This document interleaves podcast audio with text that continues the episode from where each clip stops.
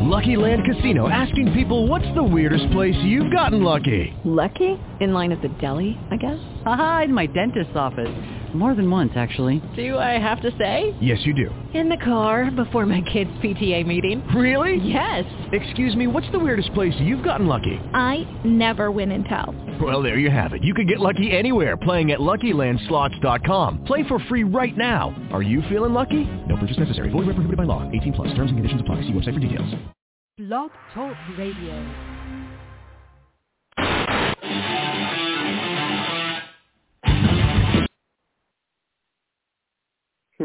See. Shown on a Sunday afternoon is thinking about, well, you know, we're going to talk right down to earth in a language here that everyone, well, can understand, one that everyone can relate to. So actually, I think it sounds better um, if we're just going to be chill about this, if you will, in a radio voice. And during the few moments that we have left, we want to talk right down to earth in a language that everybody here can easily understand.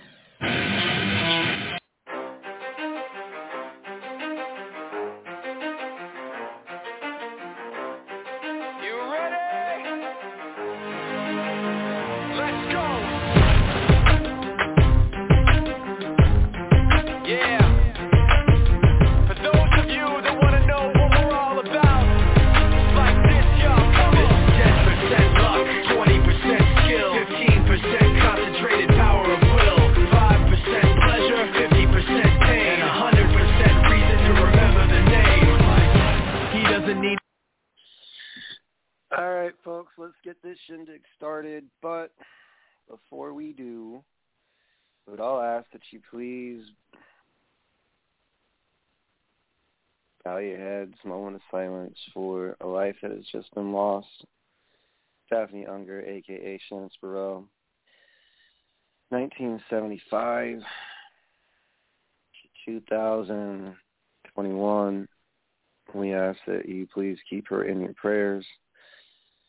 Um, we ask that you uh, take this moment of silence. And if you please, I apologize for that little interruption. So,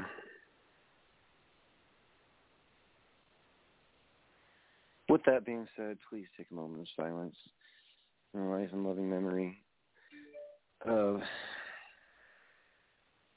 Shannon Stroh. My apologies again for all these technological interruptions. Let's get this under consideration that her life will never be forgotten. It will be remembered and cherished. In loving memory of Shannon Stroh. Please stand by. All right. So this is a Sunday.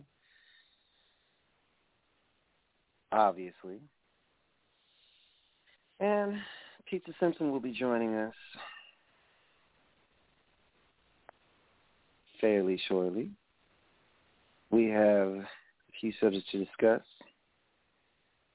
I'm pretty sure we're going to make points. We're going to be valid.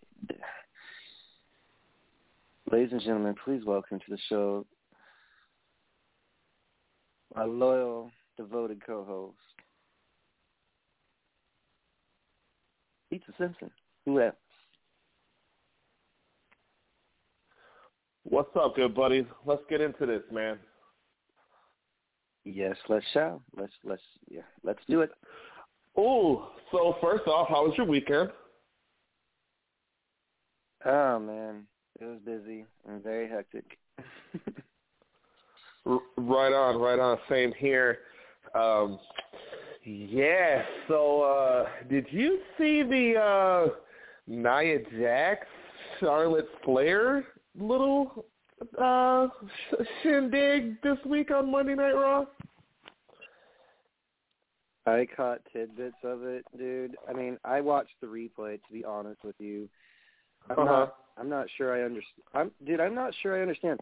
Did we just see Nia Jax pin the champion? And that just Mm. confuses the ever living daylight to me. Yeah, it's just I I don't know what to make of it. You know, that's not the part that I'm I'm not I'm not talking about that. I'm talking about how the match broke down and it just seemed like all the communication was completely out the window and they were just kind of scrapping at at at times and at a certain point Charlotte Flair just kind of gave up and kind of gave Nia Jax a slap in the head. It almost looked like she was saying, "What the fuck is wrong with you?" Um, hmm, if you're talking about the match looks like an entire shoot, yeah, probably because Um, Nia's not. Yeah, If it's- Nia is that's not that good. Mhm. Yeah, that's exactly what I'm referring to, my friend. Just, I've been saying this since day one about her. She's a nice person, but as a wrestler, Jesus Christ. I mean, I had just I don't know what she does to be honest with you. In in the back, uh when they're discussing crap, I'm not in the locker room. I just assume from what I saw. Holy shit. I if I were Charlotte, we'd be having words in the back. And I honestly Um, I would not I wouldn't I wouldn't want to wrestle her.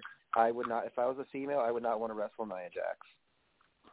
You know, you know what I think it is. I think it is that Charlotte can get through and have a good match, and I don't think Nia Jax is capable of having a good match, no matter who you put her with, and she just doesn't get it. I don't think I. I'm sorry. I don't mean to be that guy, but I just don't think she knows how to work, and I don't think she cares. I, I I well, I I don't know what Nia's mentality is. We all don't. Okay, look, I don't know what is going through Nia's mind, but you're right. She, no matter who you have put her with, like they put her with Alexa Bliss, she was elevated Her. by Alexa Bliss. Yeah, and yeah, and then they put her with Shayna Baszler because Shayna really didn't have any inkling of what was going on, and it's like, uh, I wonder how that conversation went. You know, oh by the way, you're going to be paired with Nia Jax. Uh, what? Mm. You know, see, they did win women's tag team championships, okay, but I think Shayna Baszler carried that team, is still carrying that team, and the fact that she went up against Charlotte Flair. What are we running out of women on the roster? We couldn't just. I mean, obviously you can't call up NXT people at will, but it's like, who's big enough on the women's roster and from NXT aside from Raquel Gonzalez or Jesus Christ, I forget. You know, there's uh, there's somebody else I don't know if she got cut or not from the NXT UK roster, but I, she was part Probably. of the Mae Young Classic. Yeah, and uh there's really no woman. Oh, Doudrop. Doudrop could, but then poor Doudrop would probably drop on her head by Nia with her Samoan drops, and uh it just like you said. That's I actually don't- true. Like I mean, after watching that match, dude, I was like, "What the hell did I just witness, dude?" Like, yeah, I wouldn't Or- say it was a shoot though. I, I definitely think it was a breakdown in communication and definitely frustration and just over, over just came overcame the both of them. I, I I think they got it back together towards the end of the match and they were able to get to a finish. But as you saw the if, if you saw the finish, Charlotte didn't stay sit down for too long and she got the fuck out of there as soon as she could. I think Charlotte was basically thinking what any wrestler would be thinking, and that is, dude, why, you know, as long as the audience doesn't completely tear you apart. They're lucky that was not an East Coast crowd, which would have been more brutal towards that because there was a lot of smarks that sit in the audience that think they know what the fuck they're talking about. But the point is, if you don't pay attention during your match or even before then because they go but man, they go over this stuff before they get in that ring, and so for her to sit there and look like she's totally unprepared, I'm talking about Nia, that would piss me the fuck off royally because you're in front of a global audience that is going to tear you to ribbons. And luckily, Yeah, like bro. said, it just, hmm, I'm not going to spend my time It's just- ranting and raving about that because you know what? yeah, that so- wasn't really well, that wasn't that good, my guy. Um, what else is going on? Um, yeah, we got to talk about this NXT revamp. I let me think am about gonna- that one. Okay, I'll Go I'll. I'll go first. I'm gonna say I'm gonna say what everybody feels that NXT that we know and love is completely dead, and if John Laurinaitis and Vince McMahon and Bruce Pitch Bruce Pritchard are all on the fucking on the fucking NXT onto NXT now, it's not gonna be good, man. We're gonna it's gonna be bad, and it's gonna be like first season NXT, and I'm not talking about like NXT with like you know Seth Rollins and Jinder Mahal and stuff like that. I'm not. It's not going to be good like that. It's going to be back to the old days when they were doing like challenges, and it was like a wannabe reality show with Wade Barrett and uh, Heath Miller or Heath Slater. NXT's dead, dude. It just it was lifeless to begin with, and now that they've got stereotyped characters like Aunt Saray and Gigi Dolan and um how do I put this? The colors turn to like the ugly windbreaker pants colors from the '90s, and I'm like, why did you change the colors? And not just the change of logo, but the feel, the overall atmosphere of NXT is just like I I honestly have a big question mark. It's like, okay, we don't know that Vince claims to cr- uh, care about the product, but what what really is gonna be obvious if people like uh L.A. Knight or hmm, whomever looks like a bodybuilder, and what's gonna happen with um I don't really care about these. I, I don't mean to be mean here, but Hit Row I hope you hit the wayside. I really do. But knowing Vince, he's going to turn it into another Nation of Domination type shit. Okay, and three. I don't know what the women are going to be doing in NXT. I mean, they haven't done shit since, um, well, for a very long time, and that the division's kind of going to hinge upon Raquel Gonzalez. Yikes. Um, there's a Well, lot of let's wait, wait, wait, wait, wait, wait, wait, wait. Let's not get too let's not get too ahead of ourselves. First with Hit Row, they have a giant guy in there. They have they have that guy, uh, AJ from the Collector Show. He's gigantic, so and if if he can move and is athletic in any way, he's in a good position because that's what they're going for. They want big. So that's good. Swerve uh, Swerve Scott can work. Swerve Scott is awesome, and he's a good wrestler, my friend. But if they're going in an opposite direction, he's going to have to have a really awesome personality to stay around. You know, because he's also very very small, and then they got a sexy chick with them. So as you know, having a sexy chick worked into your package is hot, but it's definitely a plus. You know what I'm saying? So Hit Row can be. They might have a chance, bro. They might have a chance. Mm. I mean, I my personal feel on that group is like uh I don't know. They just strike me as uh there's no one to challenge them and there's like three other in like okay, there's Pete Dunne's group, then there's uh Diamond Mine, and then there was undisputed. well, there's no more undisputed because it overstayed its welcome. And now we've got very limited individual power on NXT. No one really stands out except for They're currently Joe. feuding with uh, La, uh something something Fantasma. Fantasma. Yeah. Yeah, So they're shooting with I mean, Fantasma. And, mm, I mean, they're picking on the small I, like come on. I mean, Hit Row. Uh, I mean, there's there's some stuff for them to do as a group, so it's not completely. I think you're. I think you're. I think you're jumping the gun on them, and I do agree. Raquel Gon- Gonzalez is definitely not ready for WWE Raw. They're not. She's not ready for SmackDown. She's getting better. She's getting better. I don't know, man. That's not really what I'm worried about. I'm really worried about like the in-ring stuff is not. I'm worried about. I'm worried just more worried about the overall aesthetic of NXT. I'm worried about you know with with Bruce Pritchard being in with Bruce Pritchard being there. He's a gimmick guy because he that's what he thinks that he thinks that's what Vince likes. So he's going to try to come up with a lot of stuff like that. And John Laurinaitis is a body guy. So all these big body guys might be coming in.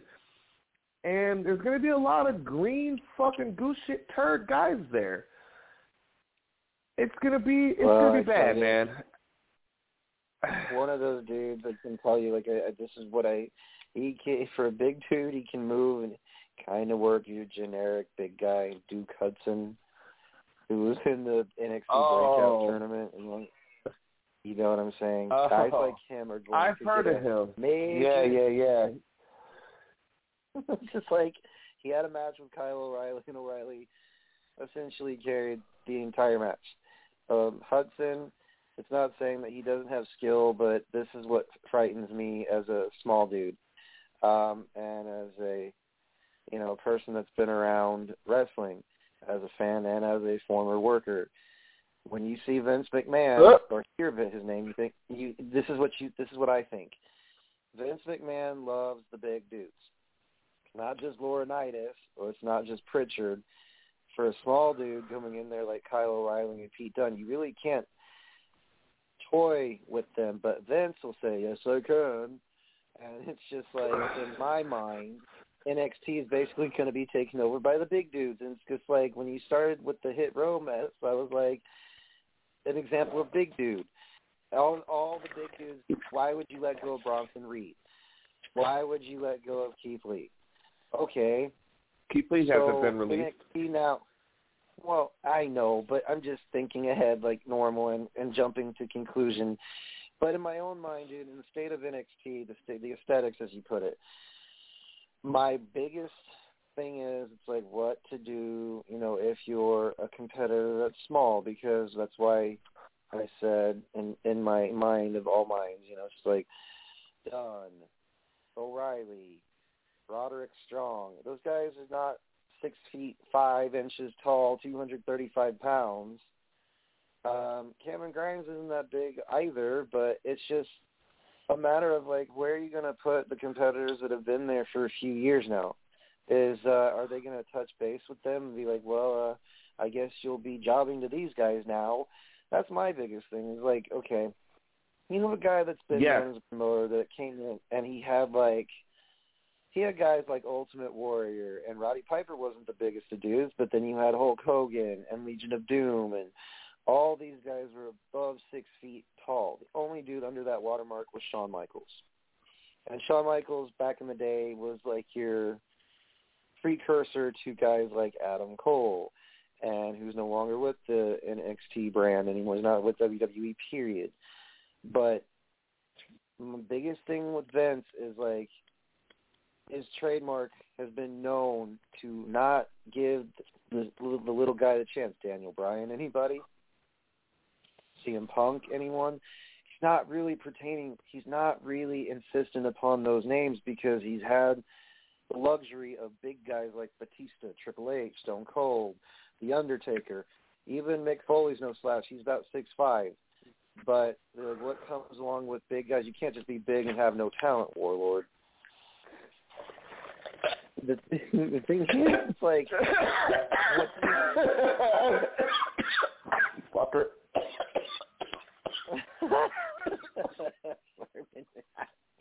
I was just saying, like the the whole thing with NXT and my mindset is it's like what what the biggest fear for me and for maybe other people is like now what kind of spread is Vince going to have on the card because we all know that he has a business boner for big dudes and, that's their apparent you know who look who came to Raw and and then disappeared or didn't even appear at all Lars Sullivan um it, it's just like, God, dude, are we living in 1996, 97? We're to come and we're to present attitude. Christ, please, for the love of God, just do what Bill Callahan did with the Raiders and just copy and paste the format, but don't lose, don't choke is all I ask from Vince and them. But knowing that's too much, I, I'm praying. I literally am praying that Pritchard and them come there and follow the format from 2013, 14, 15, 16, and so on because – if you don't, there's a lot of fans that have already jumped ship even before this move. So yeah. I'm gonna end the I'm gonna end the thing with we hope for the best, but we don't know. That's all I'm gonna say. Yeah. So yeah, man. So Becky Lynch is back and Brock Lesnar. Personally, uh, like I don't really care about Brock Lesnar being back. It's just going to be whatever. So I don't really mm. want to spend too much time on that because it's going to be mm. someone's going to get suplexed. It's going to be the same thing. It'll we'll see, you know. But I don't really care too much about that. Now Becky Lynch mm. coming back, you know, I really, I really don't mind her coming back right now, but I would much rather see I much would have rather have seen a fucking a longer match than just her coming in squashing squashing um Belair like that. What what do you think, bro? Um, I mean, I think if you agreed to it in rehearsal, or if you agreed to it, you know, if you knew, cause if we knew Lynch was coming back because Sasha supposedly disappears, and you're just like, well, now we have to do something since Punk's back, and Lynch was the closest thing. Not even, I mean, I okay, felt that too. A lot, of, a lot of fans will argue that Lynch is nothing near where CM Punk or Stone Cold or what you know whomever, but I think everyone can agree though that once Punk kicks, re, you know, decided to have a career rebirth or an epiphany, like, they didn't ask him. Oh no, the fuck they didn't, dude. CM Punk is not adhering to any company rules. Mm-mm. They did not ask him. Punk basically said, mm, "Okay, I feel like I need to kickstart my career again," and that's when, you know, got wind. Rain it in, bro. Well, here, here's what I'm gonna say Bring it back to Becky Lynch. Okay, well, Lynch, you know, winning the way she did, I'm gonna say like this: is she may have had ring rust had she had a even a seven minute match. We don't know. I mean, she looked fine, health wise, but we don't know mentality wise. Can I go this long? Type thing. So I think maybe it was more of a business concern and that's why the match was a squash. I know a lot of fans hated it, but I'm going to tell you from the outside perspective opinion type thing, if I was away from the ring for eight months, or if Ric Flair or Triple H or um, Stone Cold or Bret Hart in his prime, Shawn Michaels in his prime was away from the ring for that long, and they came in and faced their opponent and they were unsure of whether or not they could continue uh, for that long, then okay, the easy fix is okay, it's going to be thirty, forty-five seconds, boom, or not even that long. But uh, I, I'm not really concerned because number one, they have a story, and two, it, it was going to be a story anyways because you knew once Lynch came back she was going to either feud with Sasha, which okay, that one's easy, but Bianca Belair, that's a new element. So there was no point in squashing. Not, there was uh, squashing Bianca served no purpose.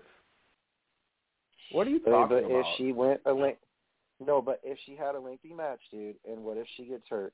Even if it's seven minutes, if she lands the wrong way or bumps wrong, or if she hits a move and it's not sure That's and it looks wrestling. bad, Okay, What no, are you talking about? So you're saying if like she if has- she had a wrestling match, that's what happens. she it's so go you want her time. return to look stupid. No, but if if fans are not getting the point though, if she comes back and has even if it's not a Broadway length match and it's seven to eight minutes and something goes wrong, she gets hurt. There goes the fucking ratings, dude. There goes. What are you talking? Then why bring her back? Then why you bring her back in the first place? If you're not prepared to bring her back, she is ready to go. Push the emergency callback button on her. You say, "Hey, we need you to come to this, you know, event because, okay, they're not going to they're not going to outwardly say, "Well, Punk's back, we need you." That's kind of a slap in the face. They're literally going to okay, if we're sitting here in a wrestling match and I haven't or not I haven't, but let's say a big name hasn't been back, uh let's see Hawk or Kenny Omega let's say they haven't been involved in a match for so long and they're not sure do you really want to force them out of their element to be like okay yeah by the way then don't put them on TV until they're match. ready to wrestle. that's their If they're call, not though, ready dude. to go, if you're not ready to put them on TV, then don't put them on TV.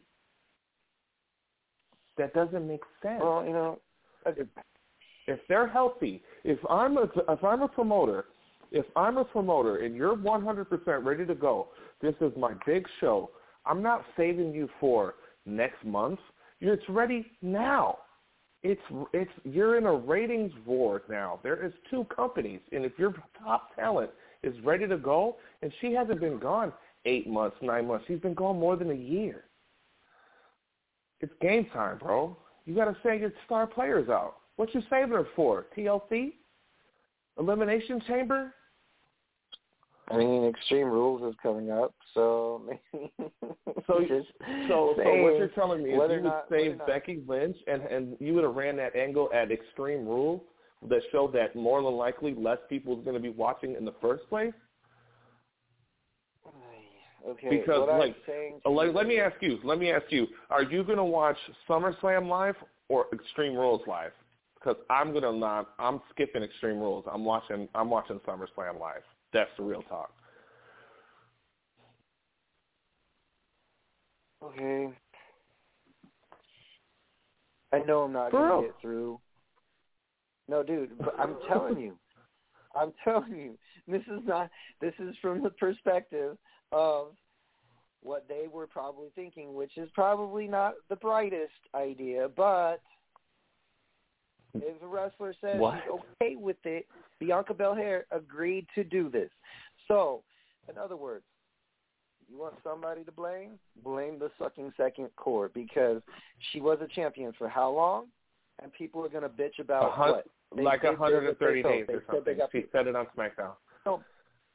Okay, but she's she's still getting included in the main event. Is she not? She's not getting pushed to the wayside like uh, Mela or Asuka or occasional person who stomps her feet and goes away for about four or five months and even talks about going to the other company. Wink, wink, Sasha Banks.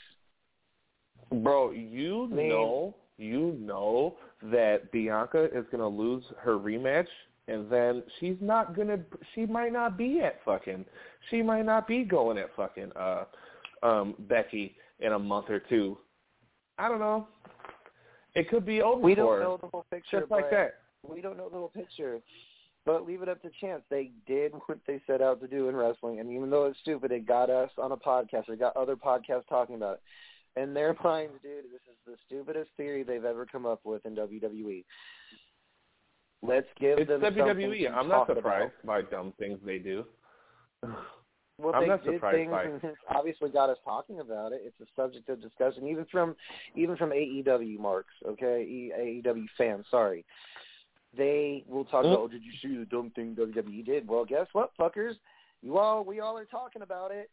So guess what? Even though we may not agree with what goes on inside a promotion, the thing of the matter is, Becky Lynch may. I don't know what the discussion was in the office. I don't pretend to know because I wasn't there. But I'm pretty sure if someone agrees to do something in a match and you nod your head, yes, I'm okay with this. Okay, everyone wants to get mad Becky, I'm not mad she's back, but I'm mad that she squashed Bianca. Give me a fucking break. The thing of the matter is, when you, as a worker, shake, you know, your head and say, okay, I'm going to agree to get squashed, then guess what, people? Bianca Belair may have not, you know, won the match or may have not had a seven-minute match, but when you look at the tail of the tape, and probably before the match, I'm probably sure she knew that Lynch was coming back because she's like, on on the stupid little WWE reels that you see, as a fan, you'll see the you know from RKO to you know Bianca Belair to any RK Bro, I should say. But you will see little tidbits that they will not show you, and but from behind the scenes and what it says, and not in writing. But when you sit there as a worker, you're like, okay, this is how this is going to go. They know before they hit that ring what's going to happen. So my thing is, it's like we've all been not victimized, but it's like fans like we like to complain about every little thing. And my thing from where I'm coming from is like, yes, we don't know where Bianca Belair is going to end up later on down the road. We don't. But she's too much of a talent to be just cast to the wayside in jobbing matches with Carmella's dumbass. Sorry, not sorry, dear, but you suck.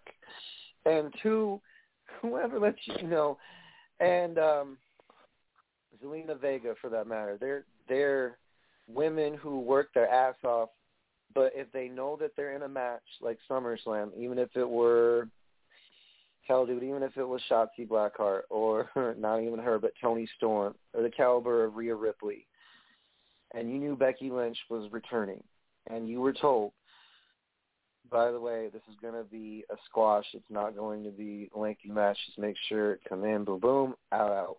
You know, boom, I'm going to hit you. Bro, One, just because they agree to it doesn't mean it's a good decision. I'm not saying it was a great decision, but if they agreed to it, then yes, whether fans like it or not, man, whether we like it or not, it's the way it is, okay? If they say if we they were to have a lengthy match and something went wrong, guess what? Everybody and their brother's mother would be talking about, oh, this went wrong during the match, that went wrong. There's no fucking satisfying anybody in this goddamn world of wrestling. Bro, man. get over it. That's what do. wrestling is. That's what happens. Are you kidding me? So what? If she if she's Nobody- been out for a year and she has a wrestling match and she gets hurt in a wrestling match, that's the nature of the job. So What the hell are you talking about? What? So you, you're so what you're No, saying like you're hanging on like saving it for saving her return for I don't know Royal Rumble. Say put keep her No, off, you know, keep her off TV for another few more months. It wouldn't have fucking mattered. You gotta understand, dude. What I'm trying to tell you is, it wouldn't have mattered if they had a six-minute match. Fans would have found something to fucking I, bitch I about. understand. I com- I completely understand what you're saying. If if you're saying they should have just sent her out there, squashed her, squashed Becky, I mean squashed Bianca, just to keep her safe for some reason, and then have her have another match, have her have her first match back on what whenever SmackDown sometime or something, Survivor Series, just because we got to keep her safe even though she's been training every day, They've had a ready to go. Roster, dude. Do you think how long they could prolong the fact that Bianca Belair would be champion? No, dude. Her as a champion for how long? Would hold the company for how long? 132 People days. would- oh, she should have won the title. 132 days. That's how long she's been Okay. champion. She said it on SmackDown. 132 days. I mean, Great. I mean, Bianca Belair is an it didn't serve a She's purpose, bro. No, but the It thing didn't do is, anything. It did not even help Becky. It, what did it do? It didn't make it didn't make it, Becky even look any better. you know where WWE's direction is headed after this because we know a certain somebody is going to come back during a certain pay-per-view. And we all know we're not going to want her to come back. But, you know, WWE hinges off the old and never seems to want to calibrate Ronda into Rousey's something new. currently So, I mean, pregnant. What are you talking about? I said eventually. I didn't say when. I didn't say now she's coming back. I said we all know a certain somebody. Does that could range from anybody, dude. It could range from not Rousey, but it could be Bayley. It could be Sasha. It could be practically anybody from the NXT UK or Kay Lee Ray. It could be anybody. What I'm saying is Bayley we all is know that out with an she didn't ACL. Come from some- I know this, but I'm saying anybody, any name. I didn't say time. I said a name for Becky to face. Bianca's a name, but their roster's so thin. Who are they going to have Becky Lynch face off with? We all know that it ranges from, you know, whichever roster because we as fans Yeah, I don't know know who Becky was going to be faced with. Well, yes. But what I'm saying to you is, as fans, we- there's some moments there's just like, oh, I can't believe they did that. Not just through this time period. There's been every fucking time period since wrestling fans have bitched about, oh, the Montreal screw job. How long has someone bitched about that for the last how many goddamn years? 24? And we still polarize that moment? Or the fact that Attitude Era began and ev some fans are like, I stopped watching wrestling when it was the Attitude Era. Like, are we fucking serious? Are we going to stop watching wrestling when The Undertaker's streak ended? Yet, tune in to Monday Night Raw the next night. We're going to stop watching wrestling when Becky Lynch won the title in a squash match style. Yet, here some fans are. No one's in, comparing the for a fucking two. No one's miracle. comparing. No one is on. No one is saying that this woman losing her title in a quick match is in the same vein or in the same category as the events that you laid out there. Straight up. I'm just saying. No, I'm just saying, dude. That's how fans have throughout time have been. I'm not comparing those moments all in one setting. I'm just saying fans complain, which is their God-given right. Because they complain, you can't say, well, fans can't complain. No, I'm saying, but certain fans have said, I stopped, I became disenchanted with wrestling because fill in the blank. That could be a lot Sure. of but Sure. um. Anyways, um, yeah. Okay. So, did you watch SmackDown this week? yes, I did. Give me a, give me a quick I rundown on it. How was it? What was the first What was the first match, bro? Let me see. I have it in my notes. Actually, it was the Usos versus the Street Profits. And How'd the that Street go? Profits in a non. Yeah, the well, the Street Profits actually started off with jaw jacking, and then let's see here. Sorry, let me catch my breath, folks. So started and one of the, like the highlights was just like the Street Profits actually ended up winning that match, and uh, I want to cut like the highlights though. The very first one was like, I think that the Street Profits are trying to stick their nose in family business, blah blah blah. And the Street Profits came out and Sure. said, "What what do you two think you're doing in the ring? Don't you need a permission slip from Roman to be in that ring?" I mean, it was kind of like reminiscent of New Day and the Usos, not quite the level, but these two are good team. They got good chemistry between each other. I liked it. Uh, it was very Right, right, right. Dawkins, yeah. So that you know, that was that. And then you know, uh, Boogs. So, what else was on that versus shit, bro? Ziggler. Yeah, Zoogs versus Big. Uh, yeah, Rick Boog. Sorry, versus Ziggler. The fuck I like that name. It sounds like it sounds like you're saying Rick Booger. Just it's like the Wonder Jericho said. I I really like this dude, but he needs to change his name. I agree. Um, that match was a very basic match. Uh, I think Ziggler Uh-huh. and Boogs had great chemistry, and to be quite honest with you, I was kind of shocked that neither Nakamura or Roode got involved. But Boogs So was it ended up straight one-on-one, match. It was a straight one-on-one. There was no up on the apron action whatsoever, and then Nakamura congratulated Uh-huh. uh, Boogs after the match. So then, let's see here, the Kevin Owens show, which mm, Logan Paul and Baron oh Corbin. God, are you kidding? yeah, no joke, dude. Logan Paul's back, and it's just like, uh, Oh that- that God. deal.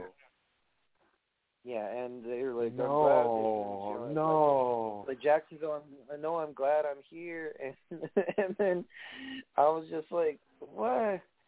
Am I seeing things again? Is it WrestleMania 37 all over? Um, Bro, Baron is Corbin was saying, is Logan I, Paul is Logan Paul gonna be with fucking Baron Corbin, like in his corner and shit or some shit? Yeah. Oh. Yes. That, Uh. that, that's what I'm saying. It's just like when certain celebrities get involved, it's either good or bad, and I don't know. From a ratings perspective, it could be good, but from a from a wrestler's uh, wrestling perspective, mm, So I saw that like Baron Corbin like isn't sad anymore, and he's like won a whole bunch of money, and he's all a cool rich guy now. he's like the million dollar man. Ted DiBiase said no one ever, but in an annoying country Kansas City version way.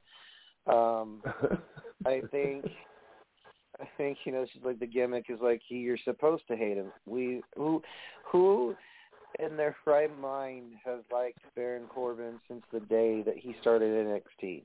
I don't think anyone because the show That's that true. featured Kevin Owens and well he and Kevin Owens commingle quite well, and it's just like they mesh really well. Kevin Owens hates uh, Baron Corbin. Corbin took a cheap shot, and then uh, Uh-huh. Logan Paul just stood there, you know, like a fanboy in the middle of the ring, and it's like they tell celebrities what to what to say or what to do. I don't think they do.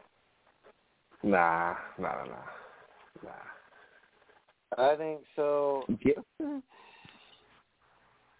Well, let's see. Uh-huh. Here. The main event was Finn Balor versus Roman Reigns. So they had a little drama beginning. The Usos beat up Finn Balor, softened him up, and steel steps Of course. in the rib cage. A little dramatic, you know. Then the Street Profits came out, and it was too little, too late. in Michael Cole's words, and then uh the match started because the medics came out and asked the asked Finn Balor if he was okay. Um, it was good back and forth between Roman and Finn. Finn hit the coup de grace, and then at the uh, two count, Roman, I guess, this is kind of funny, inadvertently hit a low blow. Don't you think so, Corey Graves? Doo-doo-doo. Like, Did he do the? Did he? Which one did he do? Did he? Did he punch him in the balls, or did he do that one where like he does like the like he lifts his leg and kicks him with, in the nuts with his leg? You know what I'm talking about?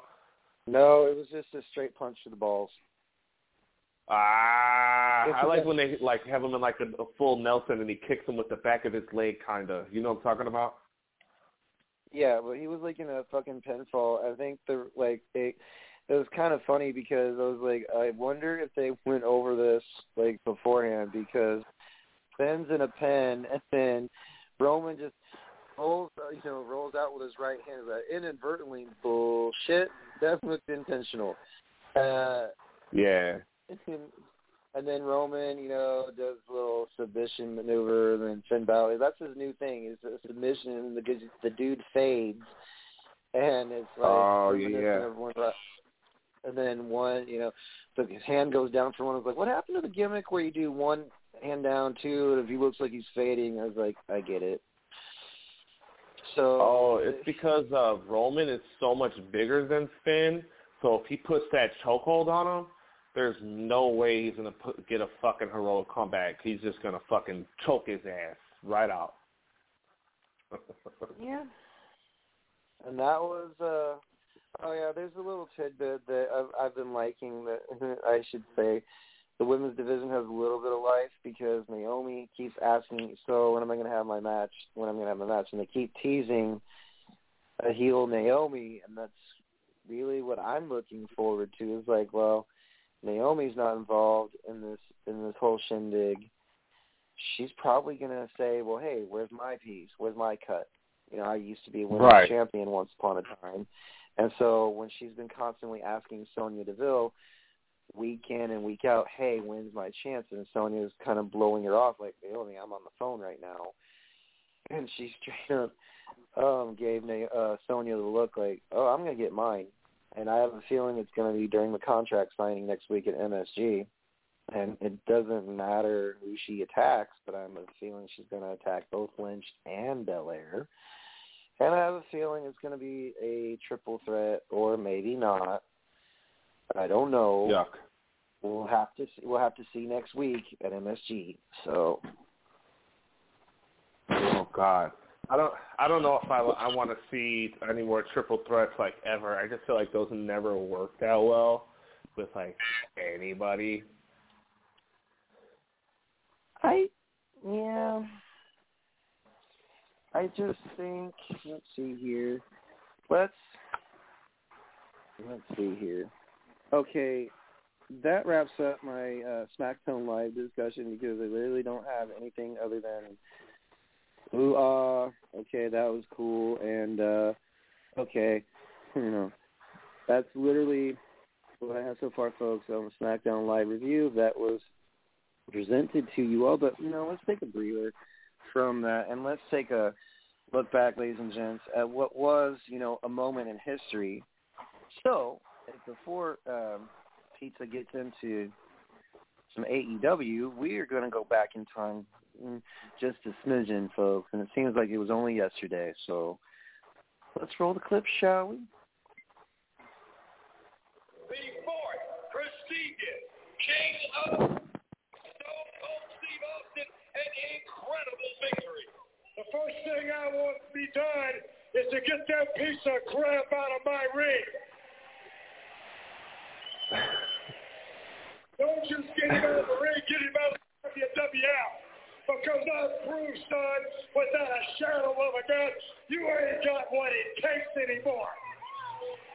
You sit there and you thump your Bible and you say your prayers, and it didn't get you anywhere. Talk about your Psalms, talk about John 3.16. Austin 3.16 says, I just whipped your ass. Just whooped your ass. Fuck yeah. All these go buy him a cheap bottle of Thunderbird and try to dig back some of that courage he had in his prime. As the king of the ring, I'm serving notice to every one of the WWF superstars. I don't give a damn what they are. They're all on the list, and that's Stone Cold's list, and I'm fixing to start running through all of them. As far as this championship match is concerned, son, I don't give a damn if it's Davey Boy Smith or Shawn Michaels. Steve Austin's time has come. And when I get the shot, you're looking at the next WWF champion. And that's the bottom line because Stone Cold said so. Obviously, anything but humble. The fourth prestigious king of the ring, Stone Cold Steve Austin. Whew. Mm. They got me fired up, bro. Bro. Mm. that got me fucking fired fucking up. Um hell yeah. Man, I love it. So AEW go home shows were this week and uh Dynamite was alright. Dynamite was okay. Um, kicked off with uh, FTR and Proud, Proud and Powerful. I'm not sure if you're up on what's going on, but uh, Cash fucked his arm up real, real, real fucking bad at uh, one of the shows. Cut his arm on one of the hook, like the hook that catches the uh, turnbuckle to the ring post type of deal, and fucking ripped his shit. And he's been having issues with his um his feeling, the feeling in his hand and whatnot. That's that's awful, man. And so this might have been uh, their last match together, and it was it was a fucking sick match, Brian. Uh, it was a sick match, Brian. In remembrance of Bobby the uh, Beautiful Bobby, FTR showed paid tribute by coming in, coming out in Midnight Express themed tights, which I really liked and Santana and Ortiz had their face painted up, which is always pretty cool. They look like characters from Dead Presidents. Um, this was just one of those sick ass, wild ass fucking tag matches with a bunch of shit going on. Um, there was a bunch of suplexes and you know fucking combo moves and you know, good lord, there was a clean ass brainbuster from Harwood, and uh Cash hit a sick gory butt, uh, you know, the gory buster that Chavo did. Fucking awesome, this was real, real tight, real tight match. Uh, Santana Ortiz picked up the win after after a bunch of combo, you know, they did like they gave they gave Cash like seven moves in a row and then pinned him. You know, one of those one of those tag one of those tag one of those new age tag uh, matches that we get all the time. 2.0 was up next in a up in a promo. They did pretty good. They talked their shit. I like 2.0. 2.0 is always talking shit. I think they're all they're a pretty good tag team. And as long as they keep talking, I think that that'll keep people noticing, keep people noticing, keep people paying attention to them. Because if you're sitting there dormant, people are passing you by. Then there was there was you know there was an in ring punk there was an in ring punk excuse me there was an in ring promo from CM Punk, which was interrupted by 2.0 and Daniel Garcia, and they came out and whooped his ass. And Darby and Sting came out and saved uh, CM Punk. It was pretty cool. Darby, Sting, and CM Punk all did their finishes. Um, I really, I really wanted to point out Daniel Garcia is working a lot. I see him a lot on IWTV. Seen him in Limitless, Beyond Wrestling. He's, you know, he's still young, but he's doing pretty good and he's uh making a lot of noise right now. I'm not uh I'm not watching any kind of Kenny Omega promo because he's probably going to be talking like a cartoon character or some bullshit. It's going to be just disingenuine. He he sounds like he does phone sex, so I don't know. I don't I don't really like his uh I don't really like when he's talking.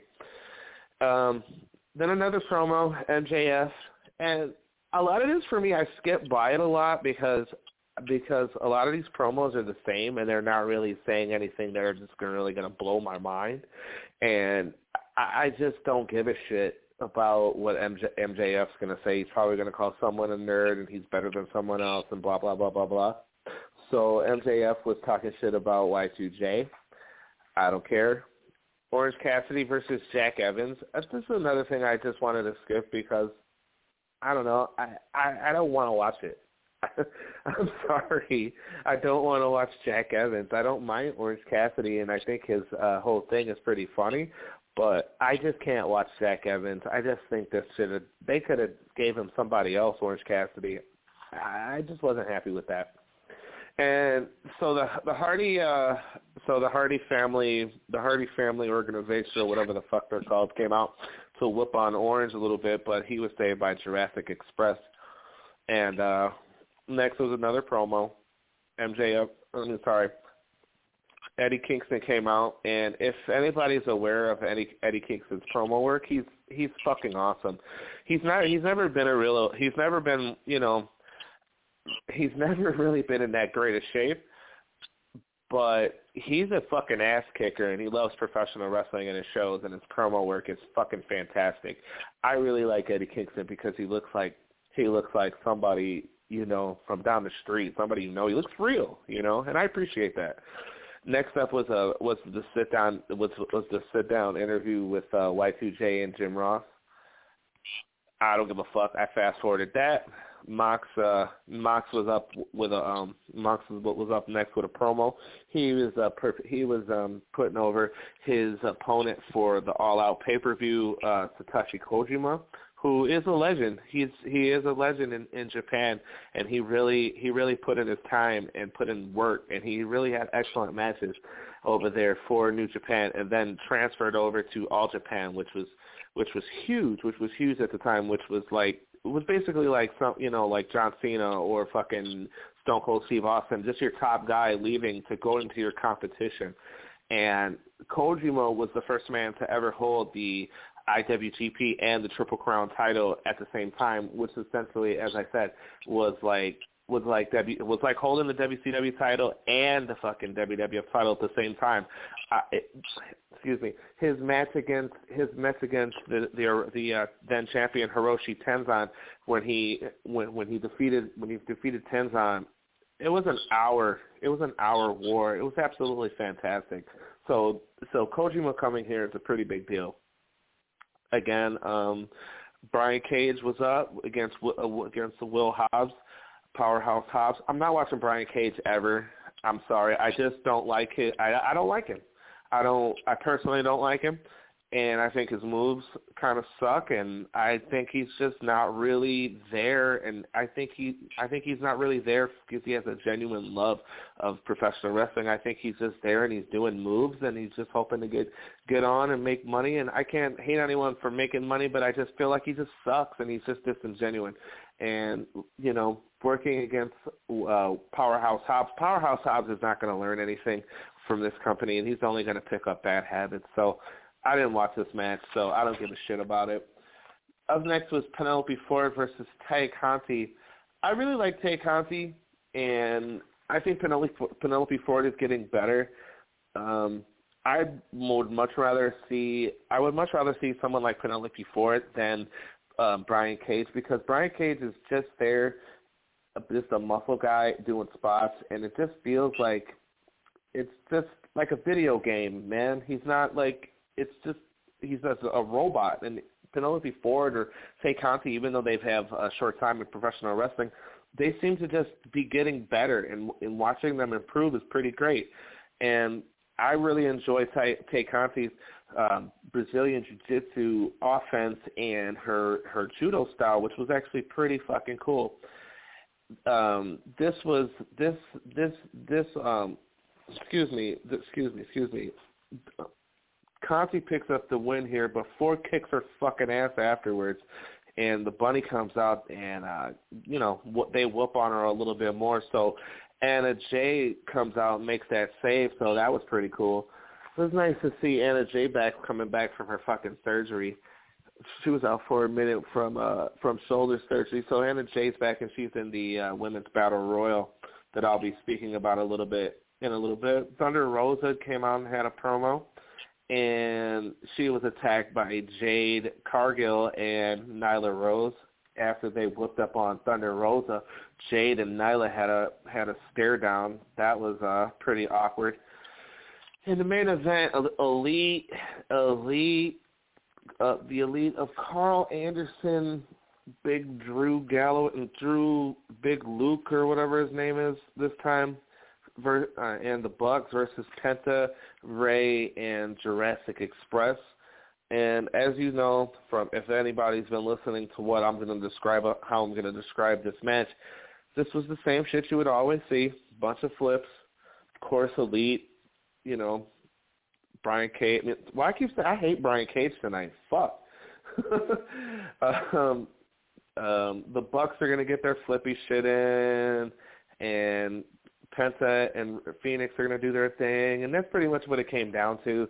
And the Elite pick up the win after the Bucks hit the Meltzer driver on Rey Fenix, and so Kenny after after the match, Kenny Omega came down and dropped the cage, and he wanted to come out and whoop everybody's ass and what whatever, and and so Christian came out and tried to make the save, and Christian got his ass kicked, and I don't know.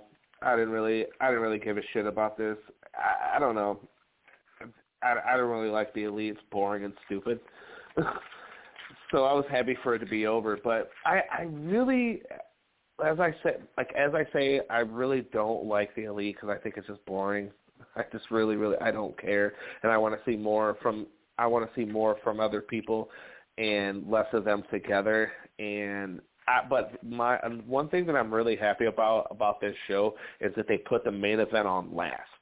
I feel like this match should have been last and not first because Dynamite has the tendency of doing some some sick All Star match like this and as the first match, and then they do Adam Page versus I don't know some guy from some guy from the Dark Order that makes no sense and that's just that just sends the fans home confused because I'm or bored. That's really what it is. After I've seen the best match, by the end, I just I'm just really just want to go home.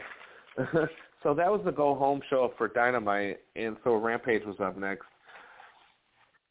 Malachi Black took on Lee Johnson. This was a Mal- Malachi Black pretty much beat up Lee Johnson. He Lee Johnson ate a roundhouse kick, and um, yeah, Lee Johnson sucks. He sucks, man. He sucks. He shouldn't be there. Dustin came out to make a save afterwards. Dustin is going to be Malachi Black's next promo, next person. Good promo from Dustin though. It's pretty awesome. It's great to see Dustin still uh, kicking ass in his fifties. Next up, we had a segment with Miro and Eddie Kingston. That was pretty awesome. Those two guys are to beat the shit out of each other.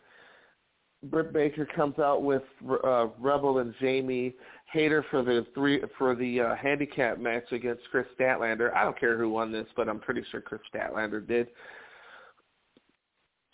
Um, they did a shitty looking press conference that looked fake to hype up Mox versus Kojima. Up next, there was a Darby and 2.0 promo.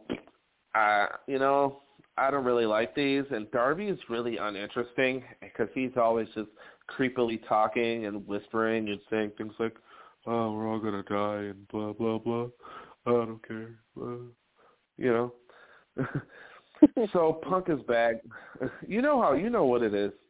Punk is back out, and yeah. then for the next thing, he uh he came out. He when he comes out, uh somebody in the front row offered CM Punk a drink and if any if anybody has a clue in their brain, everybody knows that fucking CM Punk is straight edge. So I really commend CM Punk for laughing it off, but I know inside he was fucking mad. And um this was this was definitely interesting because I kind of glazed over this at first. There was five guys in the booth because there was four to begin with. There was Mark Henry, Excalibur, Chris Jericho, and Taz, and then they shoehorned CM Punk in. And CM Punk was really offering nothing. He, CM Punk was playing the straight guy to Chris Jericho screaming, who was who screamed throughout the match. Um, I'm sorry, throughout the show. Daniel Garcia versus Darby was the main event. Darby, I mean, Dar- Daniel Garcia's offense is is is uh, quite boring. Let me just tell you, he's quite boring. It's very, very old school style wrestling. Reminds me of Daniel Bryan. Uh, I'm sorry, Brian. It reminds me of Bryan Danielson in in like 2002, which is there's nothing wrong with it. It's very classic and old school, but it's effective. And Daniel beat the shit out of Darby for a good portion of this match. Darby ends up picking up the win after this really sweet, nifty little pin, and so after the match, 2.0 came out and kicked their asses a little bit more, and Darby and Punk had a had a face off. I just felt that you know that was just a little light going into going into All Out. And speaking of All Out, here's your here's your All Out card, ten man tag, best friends in Jurassic Express taking on taking on the Hardy family or Hardy family office. So hopefully this is the end of the Matt Hardy Orange Cassidy feud. Ladies Casino Battle Royales on this show, so I think this is probably going to be the win's going to be. I think the win is going to be the the secret the secret lady wrestler that's going to debut to, that on to, that night's show, which is tonight. Excuse me. Jon Moxley is going to pick up the win against Kojima. I think Y2J is going to retain against MJF. For the TNT title, we got Miro and Eddie Kingston. Even though I think, I think this is going to be a good, hard-hitting match. I see this title staying with, I see the title staying with Miro. Bucks versus Lucha Bros in the cage. I don't think the Bucks are ever going to lose, so I'm going to go with the Bucks. And let's see, ladies match, Britt Baker versus Kris Statlander. Britt just got the belt. She's not going to lose anytime soon. So I'm taking Britt. Punk versus Darby. It's gonna it's gonna be it's gonna be Punk, even though I think Darby's gonna carry him through the whole thing because Punk is definitely rusty and nervous. So Kenny Omega versus Christian for the AEW title. Omega is definitely keeping that title. Christian is not winning it. I don't see Omega being dethroned until Adam Adam Page comes back from his sabbatical. That's my AEW review for the week, Big Dog. Oh, let's see here. All right, folks, this is the point in the show where we have three topics and we're going to segue into for this oh Sunday edition. Gosh. We didn't right do it last huh? week. But Yeah, I see why not. I mean, we haven't Let's done go. this Let's in go. quite Give- some time. Who's up, you or me? I'm in. I think it's Okay. me. All right. Well, let's let's let's just kick this off the right way with cheesy, you know, new, you know, cheesy intro music Let's do it. or creepy advertisement with girls jumping rope and Liberty Mutual Insurance. Uh, Liberty, Liberty Mutual. Nothing rhymes with liberty. You know what I mean? Um, so let's do this.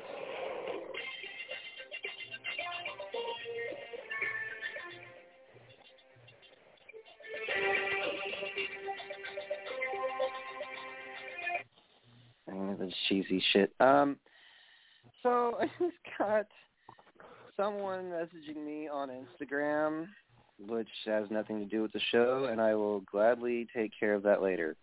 Um, so we got three minutes on the clock, and Pizza Simpson is on said clock. Well, this gimmick hasn't been used in quite some time, and how long will it last? Finn Balor bringing back the Demon King gimmick. Uh, how long do I think it's going to last? Uh huh.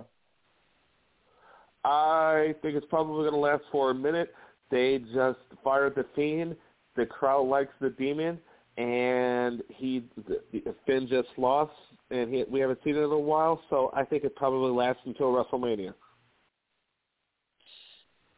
Thank God, 'cause they really need that. And moving forward, let's see here, another subject hand. Ah, yeah. Let me just play a little clip for you, my friend. This is something new that I I like doing, folks. And I know we've got three minutes on the clock, but we will extend the time being for that thing. Let's. Aha. Here we go. Okay, maybe not. Let me see here if I can find it. Where are you? See, oh, da, da, da, da, da, da. ah, here we go. Something my friend. Grand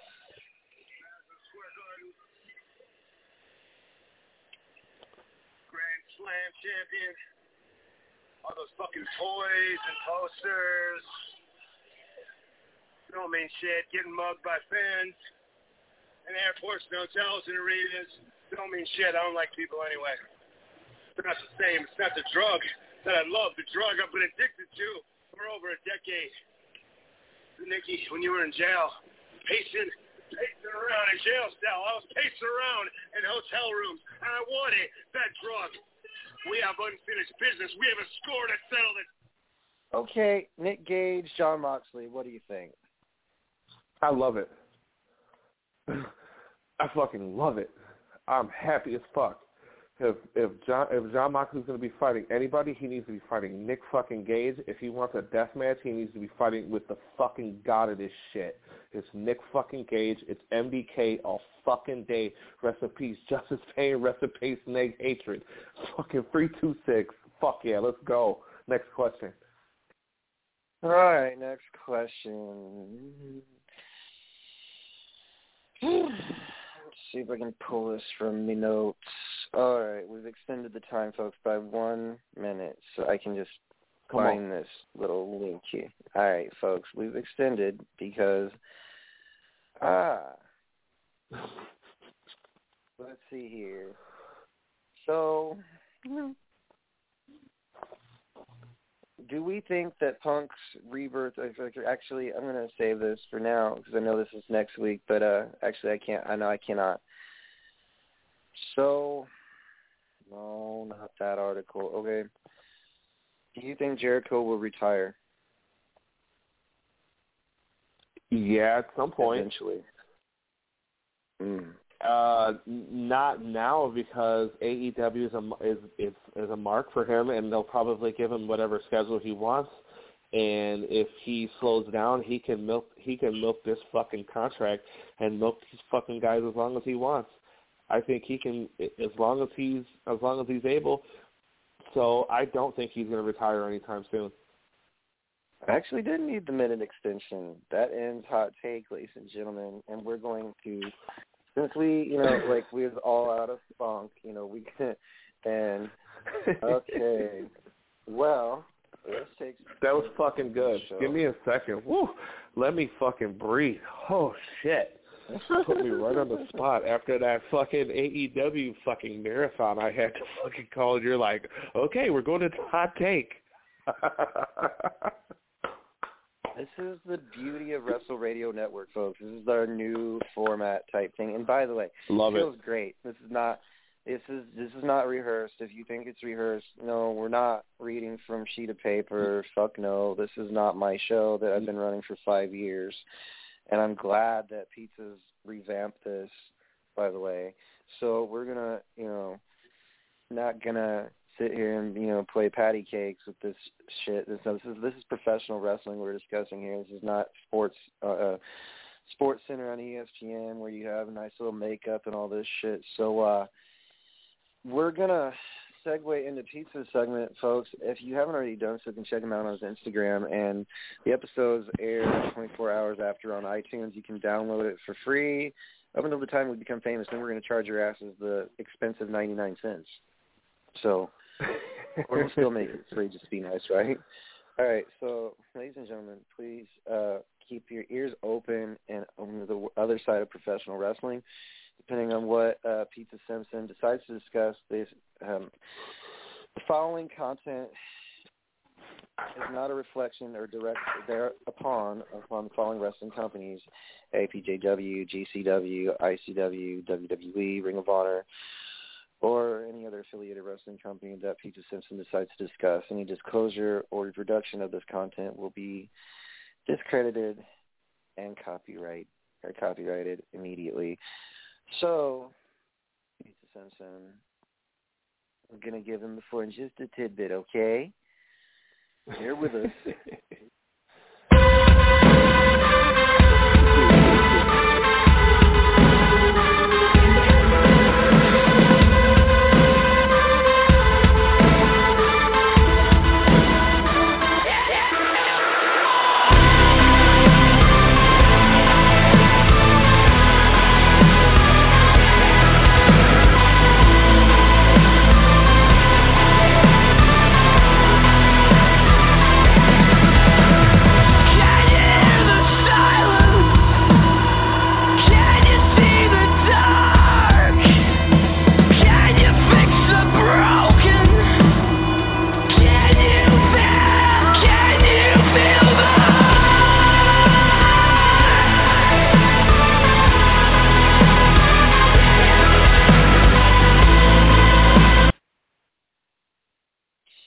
Right, Pizza, take it away.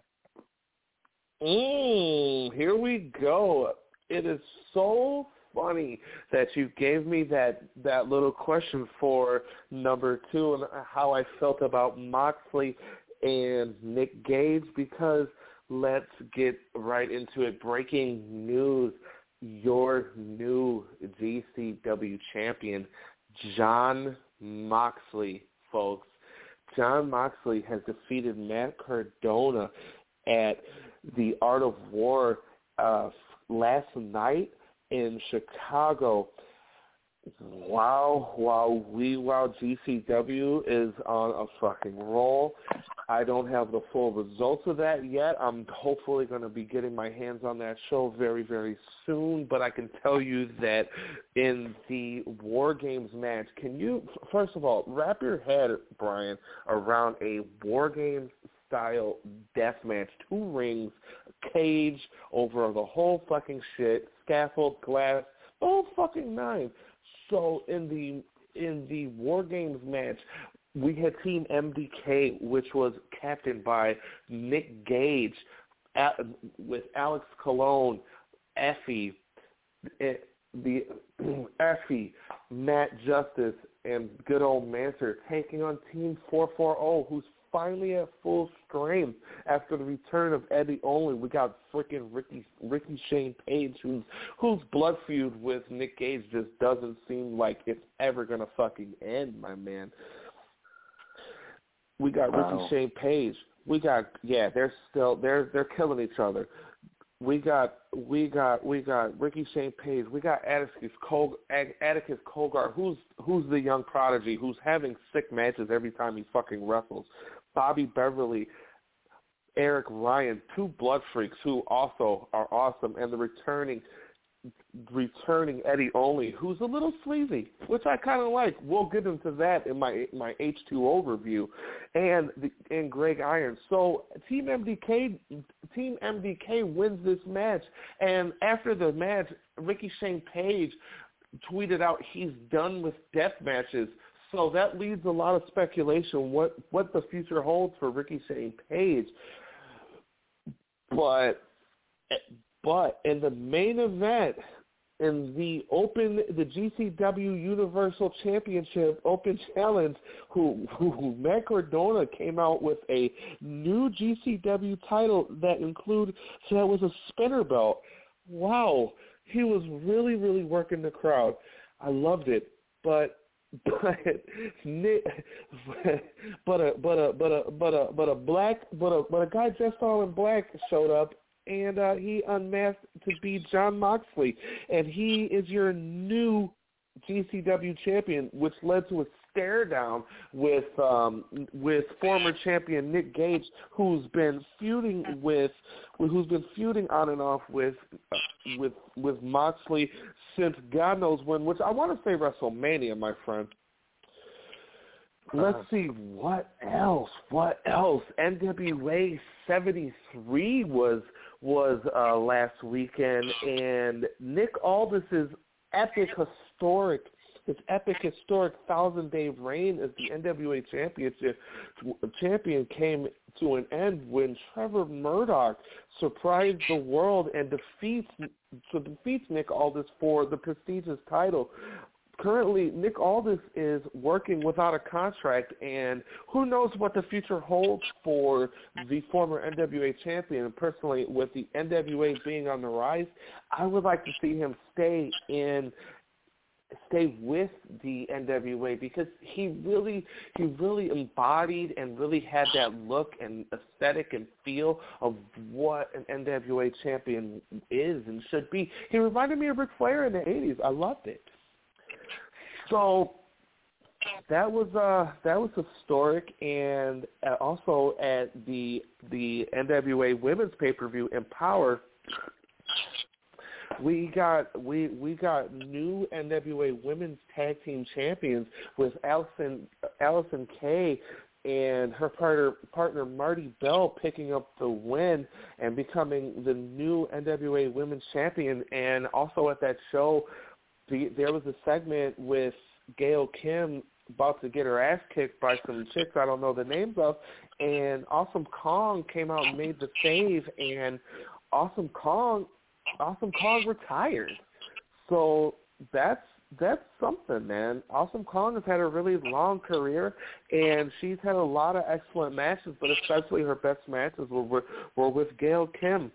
It's it's unfortunate that due to some injuries and and with GLOW being canceled due to the COVID situation, who knows what holds what what what what, what holds next for Awesome Kong? But she had a storied career.